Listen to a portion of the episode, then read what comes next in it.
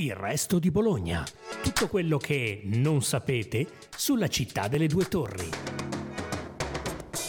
Buongiorno, sono Benedetta Cucci, giornalista del Resto del Carlino e questa è una nuova puntata del nostro podcast Il Resto di Bologna. Non è difficile se si utilizzano delle linee di pensiero. Io ho pensato di mescolare oggetti diversi per ottenere una, un grande filo conduttore rosso uh-huh. con il colore se non si ha un servito comunque con um, tante cose abbinate, bisogna cercare di scegliere, quindi o si seleziona un, un, certo tipo di forma o un colore o magari un certo tipo di decoro, perché mescolare sia le forme che i colori richiede veramente tanta abilità. È arrivato quel momento dell'anno in cui la solennità del rito fa pandan col gioco della mise en place.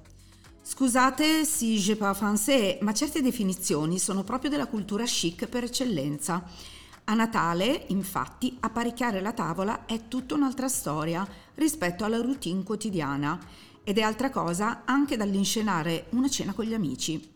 Perché in questa occasione si gioca proprio in casa, con la famiglia e si cerca l'emozione, l'unicità. E quindi, avete sentito cosa diceva Ciava della Zorza, guru del lifestyle conviviale, nell'intro del podcast?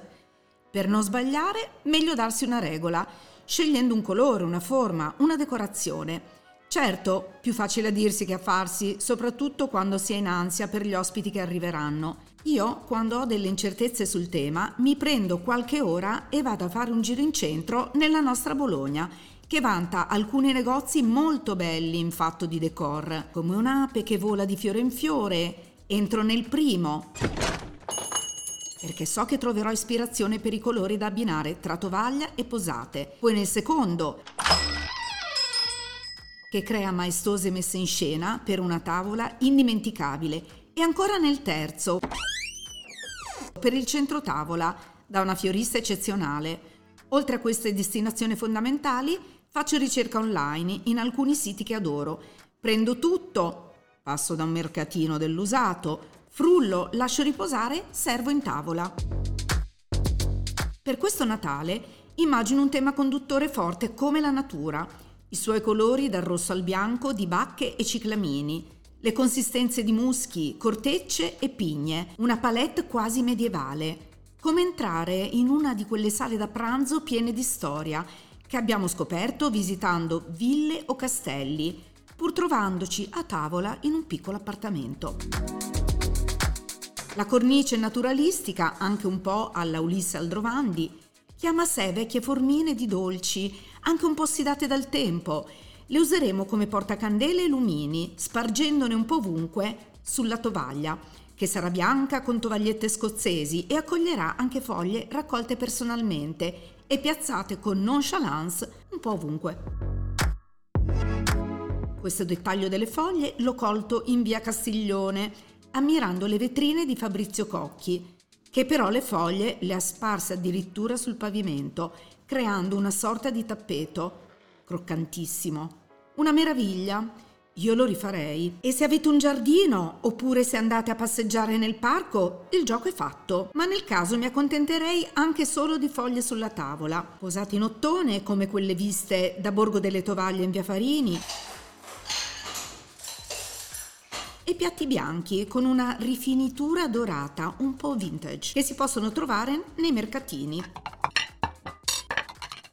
In alternativa qualcosa di imprevedibile che darà un certo brio, ovvero le ceramiche smambriate di grottaglie. Nella versione rossa però, davvero festiva. Calici bicchieri di cristallo e gingilli in ottone per tutti i commensali.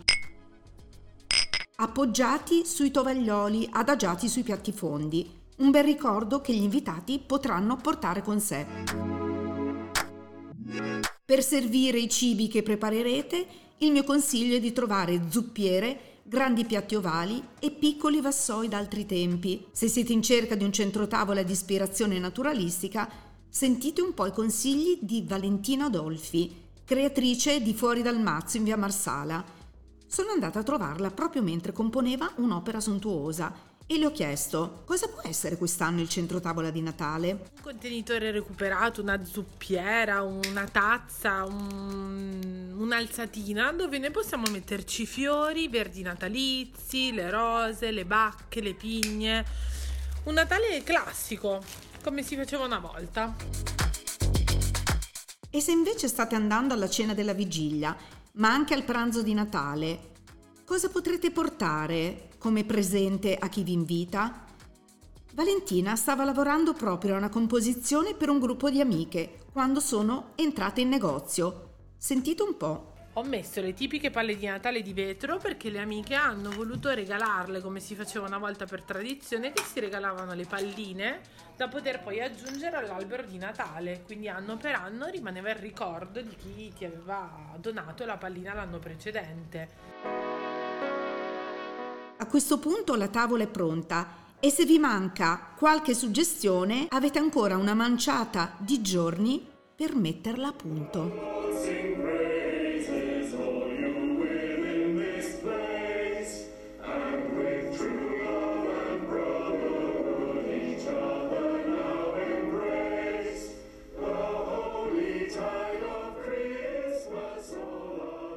Grazie per averci ascoltato, seguite ancora il resto di Bologna, il podcast del resto del Carlino.